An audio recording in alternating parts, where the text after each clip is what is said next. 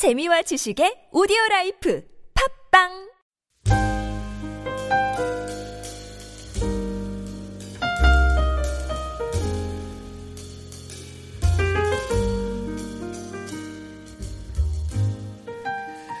교우 여러분 오늘 본문의 말씀은 이스라엘 백성들이 대화로 그 오해를 풀어가는 과정이 잘 그려져 있는 하나님의 말씀입니다. 사건의 발단은 이렇습니다. 르우벤, 르우벤 자손과 가 자손과 문하세 반 지파가 요단강을 건너 자신들의 가족들에게 돌아가려고 하다가 요단강 가에 그 이스라엘 자손들이 머물고 있는 쪽에 큰 재단을 쌓았습니다.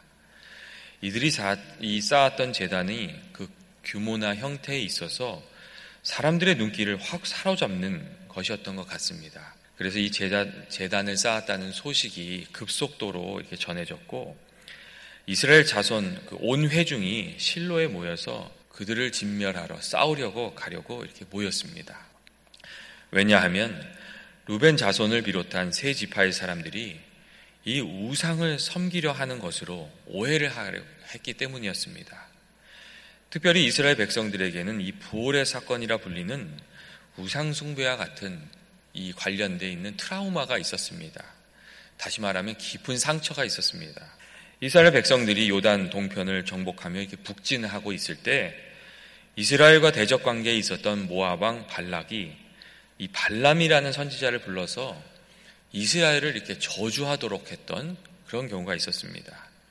그런데 하나님께서 이 발람이라는 선지자를 딱 금하셔서 발람은 오히려 이렇게 이스라엘 백성들을 축복하게 됩니다. 그 후 이스라엘은 모압과의 전쟁에서 더욱 승승장구하면서 이 요단 이 동편 지역을 점령해 나갔습니다. 이렇게 되니까 모압 사람들은 어떻게 하면 이스라엘 사람들을 무너뜨릴 수 있는지 이 발람에게 찾아와서 물었고 지난번에 이 이스라엘 백성들을 축복했던 이 발람이 어떤 아이디어를 주냐면 이스라엘 백성들이 우상을 숭배하면 하나님께서 그들을 버리시고 이스라엘 백성들을 꺾게 될 것이라는 그런 아이디어를 줍니다. 이 민수기 31장과 계시록 2장 말씀을 보면 이 발람이 이런 악한 꾀를 준 것을 우리가 읽을 수가 있습니다. 이 말을 들은 모압 사람들은 이스라엘 백성들을 함정에 먹기 위해서 시딤에서 미인계를 펼칩니다. 결과적으로 이 이스라엘 백성들은 시딤에서 이방 여인들과 음행을 하게 되고 또 그 결국 그 여인들에 이끌려서 우상 숭배하는 그 자리에까지 다 참여하게 됩니다. 이렇게 되니까 이 이스라엘의 우상 숭배에 분노하신 하나님께서 이 이방 여인들과 음행하고 또 우상 숭배에 참여한 이스라엘 백성들을 열병으로, 이 연병으로 심판하셨고 2만 4천 명의 사람들이 그 자리에서 삽시간에 죽었습니다. 시므온 지파 같은 경우는 이 사건으로 인해서 그 가문의 기세가 기울게 됐습니다. 이 한마디로 말하면 이 우상 숭배의 문제는 이스라엘 백성에게 아주 강력하게 남아 있는 그 깊은 상처, 트라우마 같은 그런 것이었습니다. 그런데 가족들에게 돌아가는 루벤 지파를 비롯한 이 사람들이 요단 강가에 큰 재단을 쌓았다고 하니까 이스라엘 백성들이 전체가 야 이게 비상 사태구나 이렇게 생각하게 되었던 것입니다. 아주 다행이었던 것은 이러한 오해의 상황에서 여호수아가 감정적으로 대응한 것이 아니라 매우 차분하게 또 합리적으로 문제를 해결해 가고 있었다는 것입니다. 여호수아는 당장 이세 지파와 싸우러 가자고 몰려온 사람들 그 중에서 이들을 좀 이렇게 진정시키면서 제사장 엘라스의 아들 비누하스와 각 지파의 두령들을 보내서 먼저 대화를 하게 하는 것을 알 수가 있습니다. 세 지파를 찾아간 비누하스와 그 두령들은 우선 부월의 사건, 즉 이 시팀에서의 음행과 우생, 우상 숭배를 통해서 이스라엘 백성들이 겪었던 그 아픔의 기억을 잘 이렇게 이야기를 합니다. 그리고 만일 그들이 받은 땅에 대한 불만이 있으면 그런 것 때문에 이렇게 우상 숭배를 하게 된 것이라면 요단강 그 동편으로 돌아가지 말고 가족들을 다 데리고 이 서편으로 건너와서 우리가 같이 땅을 나누어 가지자 이런 제안도 하게 됩니다. 또한 비느하스와 각 지파의 지도자들은 아간이 범죄했던 사건을 지적하면서 한 사람의 범죄가 죄악이 한 사람으로 한 사람의 멸망으로 그치는 것이 아니라 모든 지파에 영향을 미치는 것이 아니냐. 우리는 운명 공동체다. 어?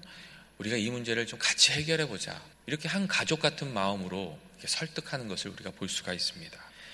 우리가 이 비누아스와 각 지파의 두령들이 루벤과 각과 문하세 반지파에게 건네는 이야기를 들어보면 그들이 우상숭배라는 그 행위에 대한 심각성을 잊어버리지 않으면서 문제가 될 만한 일에 대해 그 사람들에 대해서 비난하거나 벌을 주거나 심판하려는 태도가 아니라 그 문제를 함께 잘 해결해서 우리 모두가 승리를 거두자. 윈민을, 좀 윈민으로 나가자. 하는 방향으로 이렇게 설득하고 있는 것을 우리가 잘 볼 수가 있습니다. 오늘날 우리들의 삶의 자리에도 갈등과 오해의 문제들이 아주 종종 일어납니다.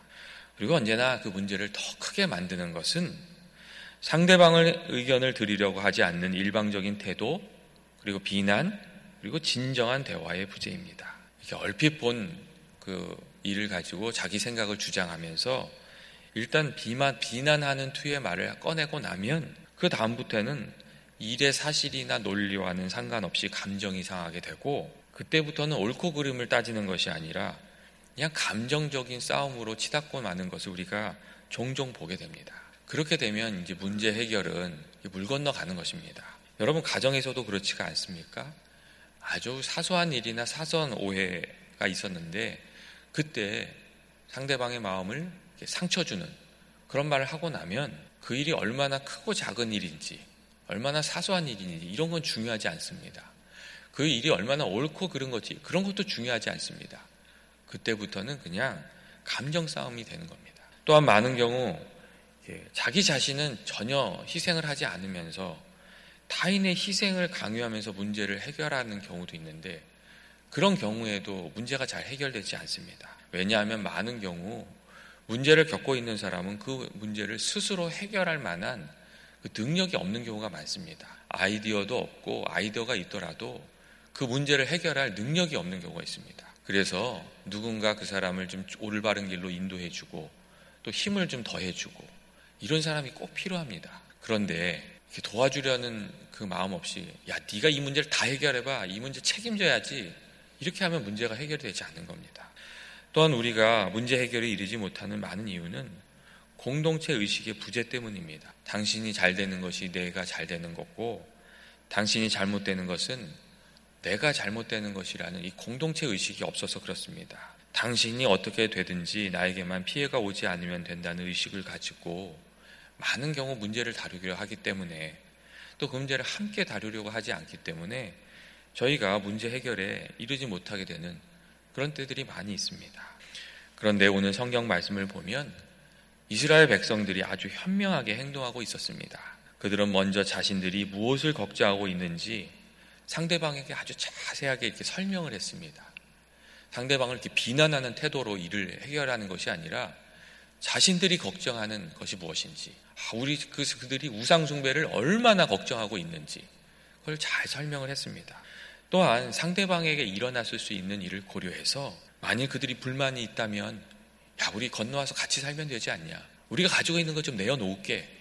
이거 나눠 가지자. 이렇게 문제를 해결하고 있는 것을 우리가 읽을 수가 있습니다.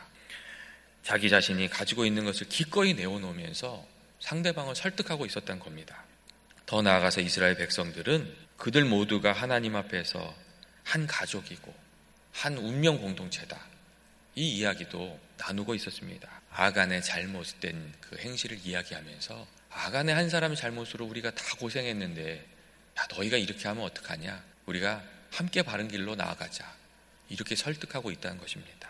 여러분 이런 모습은 정말 문제 상황에 대한 아주 현명하고 또 성숙한 자세였습니다. 만일 이스라엘 백성들이 나머지 세 지파와 진지한 대화 없이 자신들에게 피해가 올 것을 염려해서 그냥 바로 그 자리에서 군사적 행동을 감행하고 르우벤 지파와 가지파와 또 문하세 반지파의 어느 누구라도 한 사람을 죽였다면 전쟁을 일으켰다면 아마 굉장히 심각한 그 후회를 남겼을 것입니다. 다행인 것은 그들이 상대방을 진정으로 아끼는 마음을 보이면서 대화에 나섰다는 것입니다. 내일 이어지는 본문을 보시면 이런 대화 없이 징벌적 전쟁에 나섰다면 정말 큰 비극이 일어날 뻔 했다는 것을 우리가 아주 분명하게 알 수 있습니다. 왜냐하면 세 지파가 쌓은 재산은 그 겉모양은 우상숭배를 위한 것처럼 보였지만 사실은 실상은 그런 것이 아니었기 때문입니다. 내일 본문을 보시면 이 루벤 지파와 세 지파가 그 지파의 그 성 이 재단을 쌓은 이렇게 이유를 잘 설명을 하는데 그 이야기를 듣고 나머지 지파들이 다 마음이 녹아버리는 것을 이렇게 우리가 읽게 됩니다.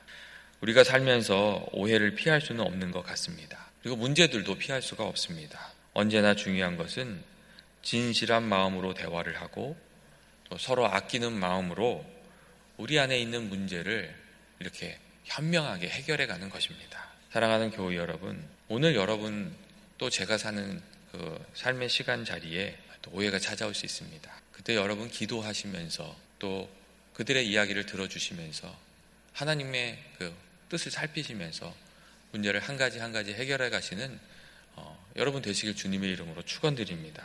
같이 기도하시겠습니다.